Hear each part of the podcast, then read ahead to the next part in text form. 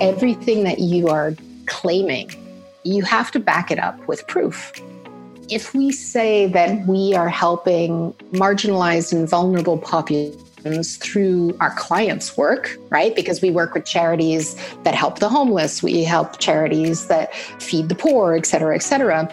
We actually had to go and itemize how many causes we support that support women's equality, for example, or that help the homeless, or that help, and I had never really tracked any of that information. They were just, of course, we have a database, a basic database for our business, but we weren't tracking the things that mattered. We were tracking traditional business metrics, Mm-hmm. Profitability, revenue, sales. Every company has to be profitable in order to be sustainable. That's the reality. Now, what you do with those profits, that's your decision.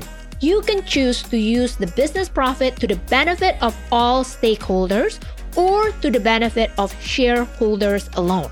When you create products or services to provide solution to the global issues and use profit to benefit people and our planet, you are technically disrupting traditional capitalism. You are building a social enterprise. You are building a business as a force for good. Some social enterprises push further because they want to hold themselves to a higher standard of measuring, improving, and communicating their positive impact in the world by earning certification as a B Corporation. So this week, we are continuing our journey in this B Corp podcast series to explore the ins and outs of the processes, the struggles, and the benefits of becoming a certified B Corporation. We also continue to discuss how to balance between achieving your social impact mission and profitability. In last week's episode, I chatted with the leaders from the B Lab Canada, the nonprofit organization that created and continues to award the B Corporation certification to companies. If you didn't have a chance to listen to our conversation, I invite you to go to ChristinaShahli.com/Her CEO Journey. This week, I'm joined by a woman founder who has successfully led her company to earn the title of a certified B Corporation since 2017. Kim Fuller is the founder and CEO of Phil, a Canadian-based agency that creates fundraising and communication strategies and tools specifically for socially mission organizations and businesses. We talk about her journey in becoming a certified B Corp, how the B Corp communities change her business trajectory, and her financial journey to balance between mission and profit. You're listening to Her CEO Journey, the business finance podcast for mission-driven women entrepreneurs. I'm your host, Christina Shahli. If you are new here, a big warm welcome. If we are not connected on LinkedIn, please reach out and say hi because that's where I hang out and share my business finance tips. If you have been listening to this podcast for a while and you are a regular listener, I want you to know I appreciate you. My podcast won't be around without your support. This is a free weekly show where my guests and I want to inspire you to balance between mission and profit, to create an impact in this world, and to achieve financial equality through your business. When you are building a business as a force for good, you have this big sense of responsibility, not only to take care of your family, but also to take care of your employees' well-being, your suppliers, your customers, communities, and our planet. Which means profitability is not an option. Managing your cash flow is not an option. I really want you to take a few seconds to imagine this moment where you have been planning for growth, getting to a revenue level of $1 million or $1.5 million maybe. At this stage, likely you are building your team. You are hiring more. But then there is a moment where you need to pay all of your employees. Payroll time, you look at your bank account, then realize there isn't enough money to pay all of your employees. As a CEO and founder, that's a horrible, horrible feeling to have, especially you know you have a significant revenue growth. You don't need more stress. You don't need to lose sleep at night over this. Maybe there is one solution to avoid the stress and guilty feeling as a founder. What if what you need is as simple as a cash flow planner? What you need is a regular meeting with a trusted advisor to talk about cash. How much cash is coming in? How much cash is going out over the next 3 to 6 months? Is there any cash flow gap that you need to watch over? If you don't have a trusted advisor yet, I would love to connect with you. Book a time to speak with me at ChristinaShahli.com/let's chat. Now, let's find out Kim's CEO journey. Kim Fuller, welcome to Her CEO Journey. So Kim, you are part of the B Corp series. I am very excited to speak with you, especially because your business is all about marketing. So before we dive into why you're choosing to be B Corp certified, let's start with your journey, because I know you've been in business like 20 years plus. Yep, this is our 21st year. I finished university and got a degree in graphic design, and I knew that I wanted to go into advertising. My parents before me had been in the advertising world. I grew up in that space. I was interested by it. I was always a very creative individual and saw a lot of opportunity to go into that line of work. So when I graduated university, I got a job in a small agency, got my feet wet, learned what it was like to be a junior graphic artist and work under an art director and a creative director and work on some traditional advertising campaigns for a variety of businesses. It didn't take me long before my entrepreneurial spirit was stronger than I had expected. My parents had raised me to always give back to the community. They had set an example in raising me to always do my part to support the community. So I was really trying to find the marriage between that need to help others and support myself and support my family. So when I started my agency, I started it with both markets. I was helping the for-profit community and the nonprofit. Mm-hmm. And because I had no proof of concept, I had no way of knowing that I could actually sustain a business serving the charitable sector. In fact, mm-hmm. most people thought I was crazy to even try. I don't blame them because, you wonder, right? Well, they said the charities have no money. They don't spend money on that. They always try to get stuff for free. What are you doing? Trying to, work with them. But I figured there was a way that I could figure it out. And so for the first several years of my business, I served for-profit companies. And then gradually, I started making a name for myself in the not-for-profit space, started getting more and more clients. And so we developed a second brand within 3-4 years of opening the business, and we called it Phil. And Phil means love in ancient Greek. So that's why it's not named after my husband or my son or anything I wonder about that. We joke that it's my alter ego, but no, it was a way for us to continue to test the brand and that market. And so gradually, I would say by year 6 or 7 of running the business, we were really holding strong in that place. There wasn't any competition locally at all in those days. Social enterprise was still not even really a thing.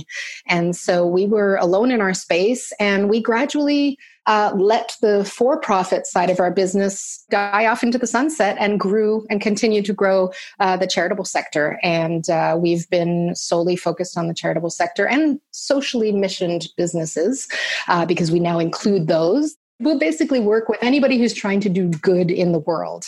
And so that used to be church and charity, but now with social entrepreneurship, there is a much larger market. So things are starting to get interesting for us. You're working with social entrepreneurs to work on their advertising, on their marketing campaign. Is that what you're doing?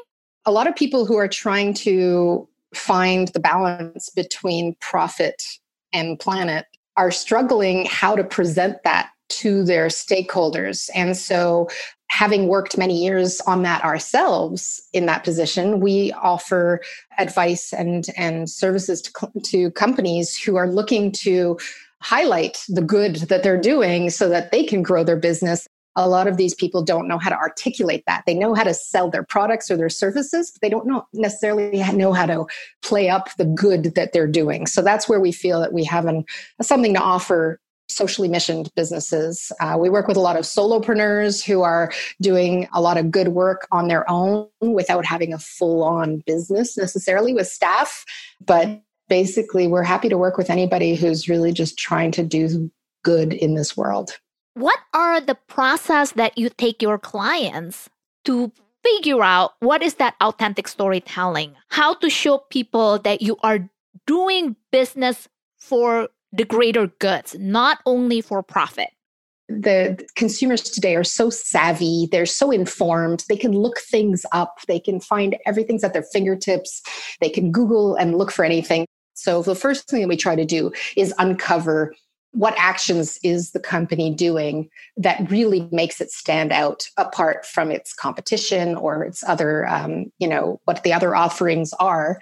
And then we focus on how to play that up in a tasteful way so that it doesn't seem too braggy, so that it doesn't seem, like you're trying to guilt the rest of the world into doing well, good as well, but in a way that it matters to the consumer. It's important to showcase their goodness. And then the stories just start bubbling to the top, and then we put them out there. And then we watch how people react to them. And we watch if it improves engagement. And then if it does, we keep at it. And if it doesn't, then we know we have to re-examine the situation. But I think that there's been a long history of companies that have been almost shy or afraid to speak of the good that they were doing, because if you're doing good, then how can that be good business? It's almost like you have to be cutthroat and evil to make it. And that's been something that I've been trying to reconcile for the last 20 plus years, is how do we reconcile profit and people and planet and so on. And it's possible, but we just as a corporate culture have to accept that they're not exclusive one of the other. You can make a profit for your business and do good for the planet, for its people, or for animals, whatever your cause may be. They don't have to be exclusive. So can you talk about how does Phil adopted this concept of business for good? Well, for us, our big aha moment was when my intern about 5 years ago came to me and said, "Kim, you gotta hear about this. It's called B Corp." And I said, "What?" And she said, "Yeah, it's really cool certification, and we were born a B Corp. We have to do this." And so I looked it up and I said, "Wow, this is really interesting," because their tagline was business for good. And I thought, holy cow, this is what I've been doing for 15 years. And I had no idea that there was a whole community of businesses out in the world who had the same values as me, who were trying to, push the needle the same way I was. And so she started the certification with me, and then she went and studied abroad 6 months later and was gone and left me with half the certification unfinished. And it took me about a year to get around to finally saying, okay, enough is enough. I'm going to do this. And so I finished. It's 200 questions that you have to answer on your business. And it takes you through governance and how you treat your employees and what you're doing for the planet. And it's very, very, very detailed. And so in addition to running my business and trying to take care of my clients, I had a really hard time carving out moments so that I could finish the certification. But we did, and we certified in 2017, and we just recertified in February of 2020. So it's been an exciting road so far, and we really feel like we found our tribe. These are other businesses who are working towards the same goals as we are, and I've learned a tremendous amount through the B Corp community, because we have all sorts of platforms and ways of connecting, and we host events and virtual events. I believe you have to reach 80 points, right? Which doesn't seem like a lot, but it is impressive to see what the details, because it's not enough to say that you're doing things. or I should say that the B Corp certification helped us operationalize and formalize these practices that we already had, but they weren't really written down. They were just happening. Yeah. It's part of your how you run your business, but it's not documented. That's what you're saying. Exactly. And so if it's not documented, it's not consistent, right? And it's not tracked and it's not followed up on and so forth. So that's what I really appreciated going through this process was that it helped. It was like one of the best strategic planning exercises I've ever done for my business. And that's what it helped. It just helped pull everything together and give us such clarity on where we wanted to go and how we wanted to be as a business. So in other than the challenges in preparing the documentation and then writing down your process to align to the 5 pillars under the certification, what other challenges did you run into during the certification? So you have to be able to back up everything that you are claiming. You have to back it up with proof. And so if we say that we are helping marginalized and vulnerable populations through our clients' work, right? Because we work with charities that help the homeless, we help charities that feed the poor, et cetera, et cetera. We actually had to go and itemize how many causes we support that support women's equality, for example, or that help the homeless, or that help, and I had never really tracked any of that information. They were just, of course, we have a database, a basic database for our business, but we weren't tracking the things that mattered. We were tracking traditional business metrics, Profitability, revenue, sales, exactly. All the marketing metrics. Yeah, exactly. We were never tracking whether our supply chain had women-led or minority-owned businesses, for example. Whereas now in our CRM, we have a checkbox. And if we're working with a supplier who is minority-led or owned or women-led or owned, we now can track that. In the same that we can also track how many B Corps we're working with or for. Like we have our B Corps and we have our suppliers that we're trying to work with more B Corps to encourage our own community. And so we're trying to develop that reflex of going to our B Corp community first before we go to other businesses in terms of supplier. So I think the detail in all of the certification was what caught me a bit off guard. And I was really committed to doing the work because I believed in it. And I felt strongly that as soon as we would get all of that into place, it would really help bring our business to a whole new level.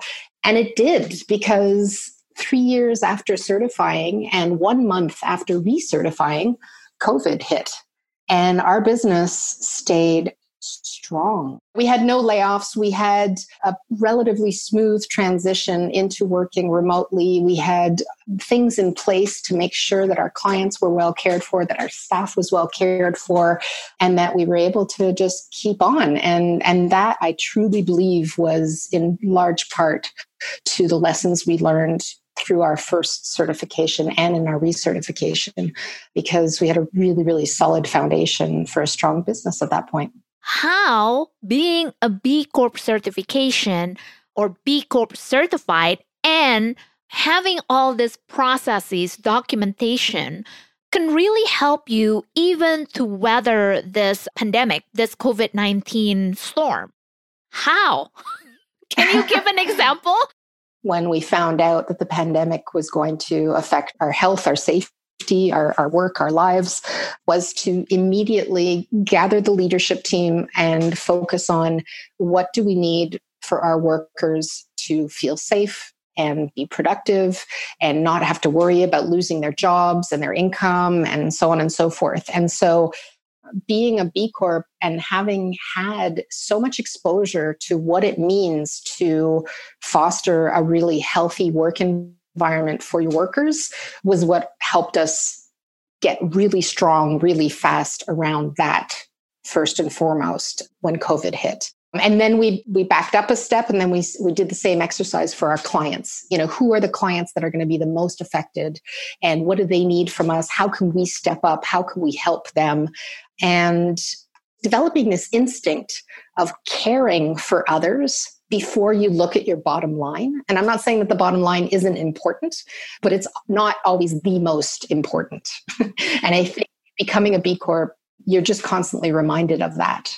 And if you can do everything else really well, the bottom line follows. And our company is proof of that because we saw 175% growth within a couple of years. And that's just a testament to how strong a business can become when you get really good at governance, taking care of your team, taking care of your customers, taking care of your community and the environment. It all comes together. The 175% growth, is it because you are able to access the B Corp companies market that share the same value with you, or the 175% growth also coming from new clients that you probably introduce, or making them believe or making them intrigued with the B Corp value? None of that. None of that. None of that. I will tell you how this came about. Okay, so, please. Because now I know you're curious. Yes, I am very curious. Being a woman entrepreneur, I've learned that women entrepreneurs in general are not as courageous when it comes to seeking financing for their business.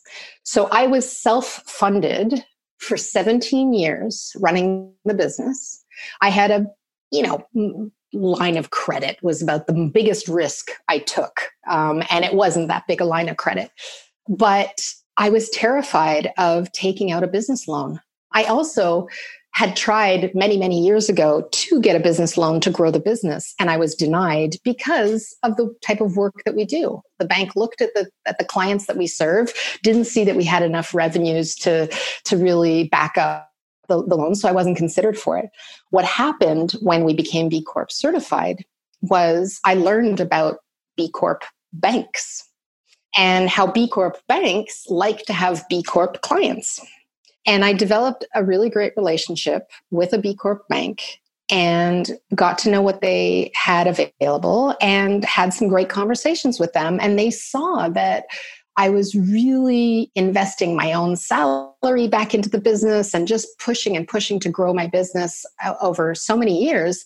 And they knew that I had big aspirations for growing it further, but alone, doing business development, running the shop, doing everything, I needed to hire somebody to help me with sales and to do business development. But I couldn't afford that salary just with the work that I was generating on my own. So I went to the bank. I sought a loan for hiring an extra person. And that's what made the difference. And I couldn't believe it took me that long to ask. I couldn't believe I got approved really quickly. And then, literally the rest is history. My now vice president joined the team 3 years ago. He and I split business development efforts. Seasoned agency guy with a heart of gold who understood where I was wanting to take the business. And we have just been a great, great team to grow things since he came on board. So that's really the reason that we saw such incredible growth, was because I finally realized that I needed to reach out, ask for help, get the money to get that help, and get on with it. And the rest, we doubled the team in that same year. We used to be a team of 4. Now we're a team of 10 with an extra 10 collaborators who work on a freelance basis with us. So when I look back to where we were 4 years ago with a team of as many people, we're now a team of 20, and it's extraordinary, the reach that we now have, and the credibility too. It came hand in hand with our 20th anniversary last year, where people kind of looked up and said, "Oh wow, yeah, you guys are pretty established. You know what you're doing." So that's a nice place to arrive at the same time that the team was coming together in a really strong way. That's an amazing story. And thank you for sharing that, because you are absolutely right. A lot of women entrepreneurs, we are not courageous enough to go out there and ask for money. And then especially if you are being rejected over and over again by the bank, you become you become scared. Like, it's just human nature. Some people are just so good to get rejection and then keep trying. What is the difference of working with a B Corp bank than the traditional bank? What are the key differences that you experience in the process of getting your loan? I mean, the number one thing was mission and purpose. They really admired our business for not only for the 17 years that we had been in business self-funded, but the fact that we were doing good in addition to being able to maintain, steady growth. It was modest growth. We had a little bit of growth year over year, and even through two financial crises and other, situations where we had a few bumps in the road. But they really asked us more questions about the future of our business, the types of clients that we work with, the impact that we're having in the community beyond just providing employment to a handful of people, but really the impact we were having on our community. And you don't usually get questions like that from a traditional bank. So that's what really shows that they're, that B Corp mindset of looking beyond the bottom line is so important. Did they ask you anything at all about financial planning, about financial projection? Does it matter to them? Oh, absolutely. And in fact, the first thing that we did after we got the loan and we got up and running with this growth spurt that we were in was I turned to them to get financial planning guidance, because I had never, that was my, I'm a creative person by nature. I didn't have an MBA. I didn't go to business school. I was just learning as I went along. I had very few concepts about, cash flow projections and all these KPIs and what stuff. It was old school business talk as far as I was concerned. And I because I knew nothing of it, I hid from it, right? And so what you don't know, you tend to stay away from. And I recognized years of struggling were solely my responsibility, because I wasn't owning up to what I didn't know. And I didn't know what I didn't know. So it was hard for me to really identify where I needed the strengthening. But it became clear as the company started earning more money and we had more responsibility with more staff, that I really needed to harness the business side of it, and not just be on the creative side and on the development side of it, but really understand the inner workings of budgeting and planning, because now I had so much more on the line, right? I had taken a loan, I had taken risk. And so with risk comes responsibility. And so my partner and I signed up for a financial consulting service that was also provided by the bank.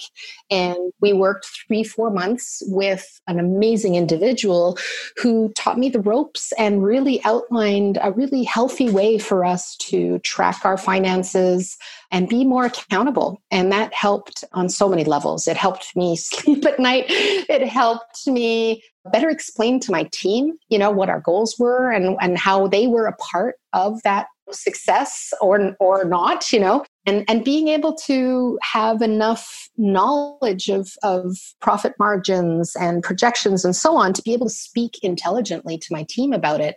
That was so liberating and exciting. When we're talking about financial planning, many people are thinking it's about profit.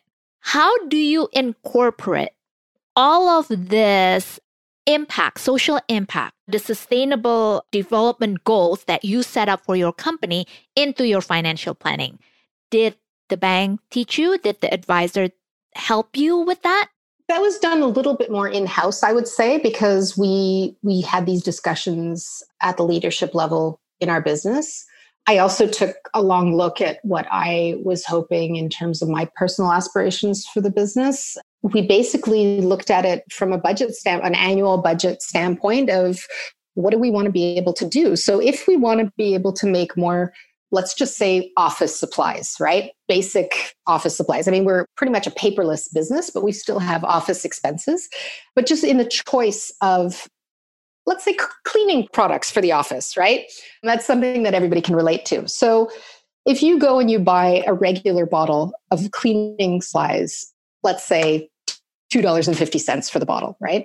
If you want to buy an eco-friendly B Corp certified product, it's probably going to be $4 a bottle. There's a price for doing good.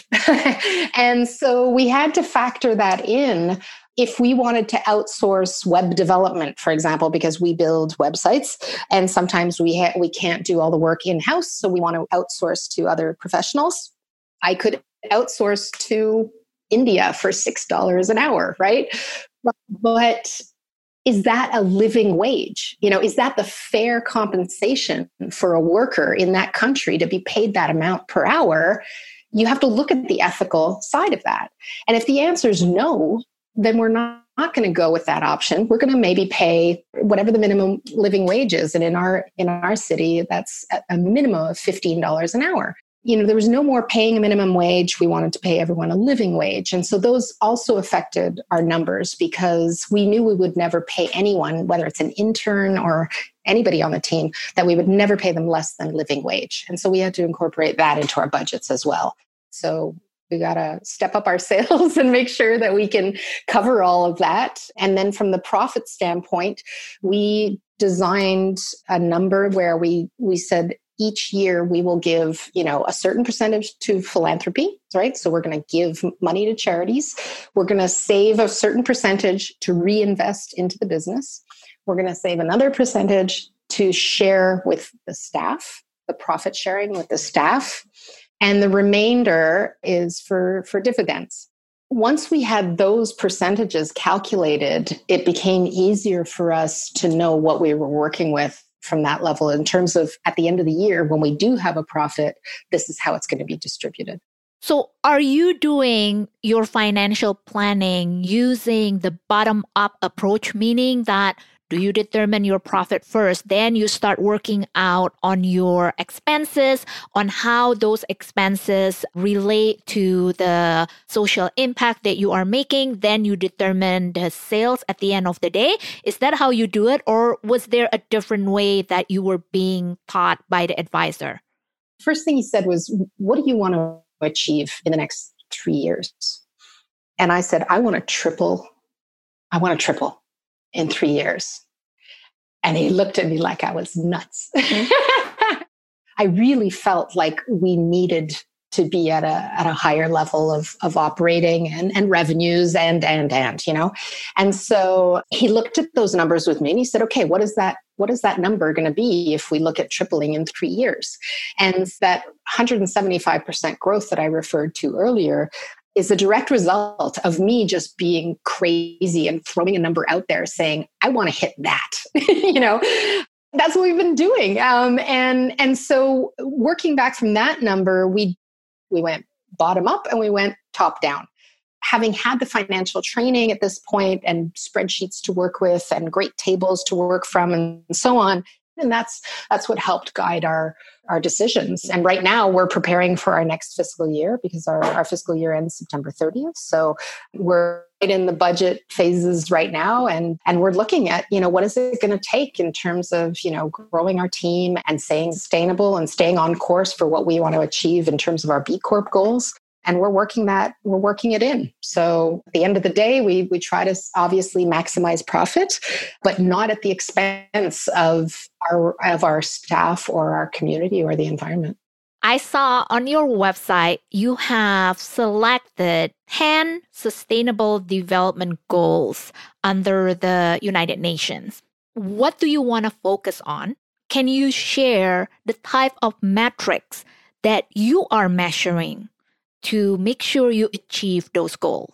We identified 5 goals that we could impact through our clients' actions, meaning that we would prioritize working with clients that were focused on SDG 3, which is good health and well-being, quality education, gender equality, reduced inequalities, and climate action. In part, it was because we were already working with many of those types of causes, but also because as a team, these were the causes that really, meant a lot to us. Obviously, gender equality and reduced inequalities, being a woman CEO, those were near and dear to my heart. But also because over the last 20 years, these are the areas that we've worked in quite a lot. So we have a lot of experience there. And that allows us to then go and get more business in those areas. Then there were 5 other goals that we knew we could have impact on because of the choices we make as a business. Decent work and economic growth, which is SDG number 8, that we could control because we can pay our people well, we can hire in our communities, we can provide jobs. So we were playing an active role in the economic growth from that respect. Sustainable cities and communities was also one of them, responsible consumption and peace and justice and strong institutions and partnerships for the goals were the 5 that we wanted to focus on as a business, because those were things that we felt that we could set a good example to other businesses. We could go and talk about our SDG work and talk about our B Corpness, and we could partner with others who were interested and like-minded, who wanted to do similar work. So all of those things were how we decided to focus on those, the 5 that we could control and the 5 that our clients had the most impact. Oh, okay. So the 5, the good health and well-being, quality education, gender equality, reduce inequalities, and the climate change, you assign that to the client side, meaning that you want to focus on the client, on those clients that have the same value. Is that what you mean? That's right. Can you give me a measurement metric on how, for example, quality education, how do you measure that? So in that case, that's a client-facing goal. And so we work with a lot of organizations that work in education. So we work with schools, we work with universities, we work with organizations that train people in getting employment, that might come from marginalized or vulnerable groups.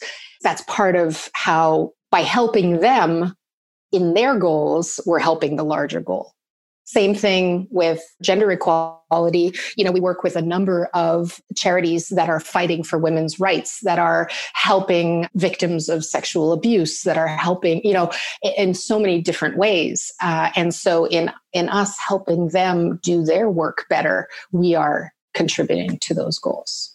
I'm curious if all of the SDG does have financial implication. I think for us, it provides focus. If you're focused, you can be more efficient. If you can be more efficient, you can be more profitable. So that's how I look at it. It also helps us make selections of who to work with. Because if you can imagine working in the space that we work in, we want to help people who are doing good in the world, and we work with charities. There are hundreds and thousands of very good, well-deserving charities out there in the world. And we can't possibly help all of them. even though I've tried to find a way to do it, we can't, So who should we be focusing on helping? The choice of these SDGs has helped us kind of do a triage, right? Based on our strengths and our experience, we know that we can have the greatest impact with our work with those 5 groups. It doesn't mean that we won't work with anybody who is focused on life below water, for example, which is another SDG. We wouldn't turn them away because they don't fit into our 5 little buckets.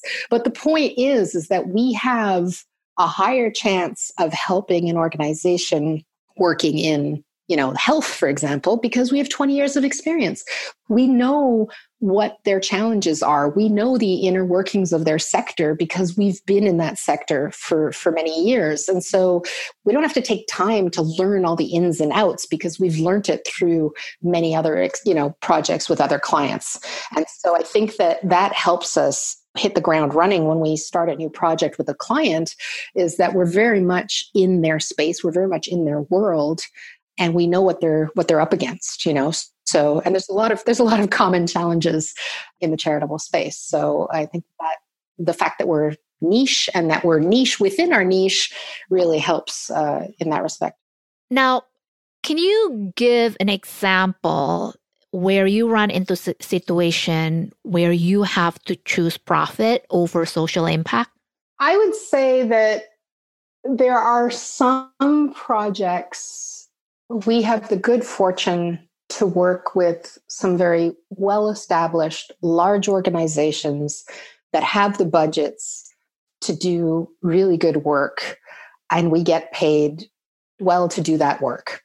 There are others that are struggling, that have next to no budgets, that are, literally lifting up the sofa cushions to find a quarter or a loonie hiding under there. But their work is so amazing, and they just need a little bit of help to get them to get them over the hump and really make a difference. And so we usually try to adapt to the budgets that are available and within reason. And that is a difficult choice that we make every week.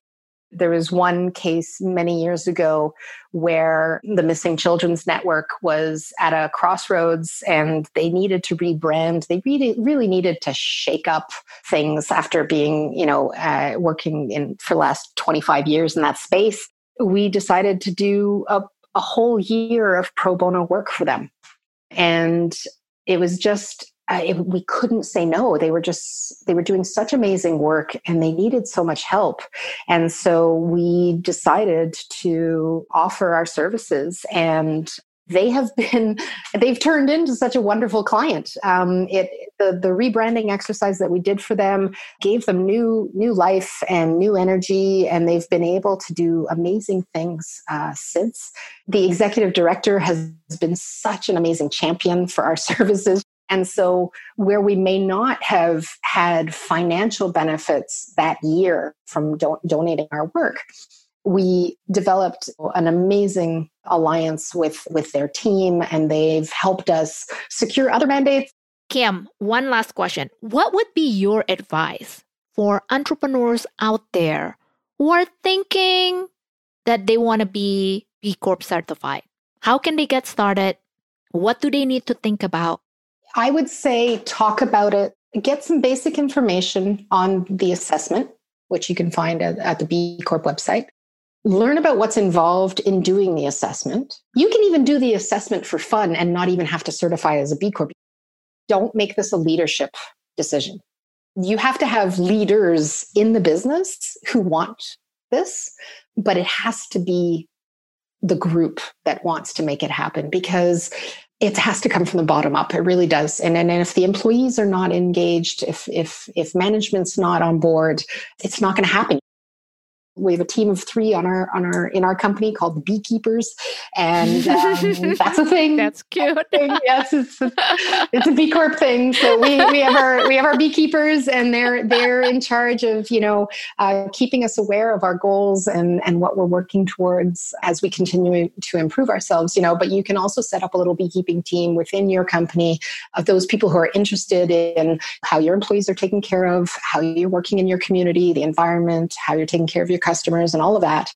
And there's just so many different angles that you can work on to improve your situation that I'm sure that many companies will find that there's a lot of interest from a lot of different people on the team to participate and to help make it happen. And then I'd say just set aside the time to go through the questions and start answering the easiest ones first, and then chip away at the ones that take a little bit more time and effort, and that documentation that I talked about backing it up. There's also a number of B Corps that are consultants who you can hire to help your company. If you're a larger business, or if you have the means, you can hire consultants to help you, walk you through the B Corp assessment. And that's a huge asset to have, because they really know the ins and outs and how to answer questions and so on and so forth. So if you can benefit from having that expertise, that can also help the process go a lot faster. Kim, where can people find you? Kim@phil.ca is my email address, and phil.ca is the website, phil.ca. I'm on LinkedIn and Twitter and Instagram and Facebook. I work in marketing, so I have to. I know, you do. Kim, thank you so much for being here. Thank you. That was a wonderful talk. Thank you so much for having me. And that brings us to the end of another show. Thank you so much for listening to another episode of Her CEO Journey, the business finance podcast for women entrepreneurs. If you want to create a proactive financial plan and process for your business so you are ready to weather the financial storm over the next few months, let's chat and see what's possible for you. Book in a time to speak with me at ChristinaShahli.com/let's chat.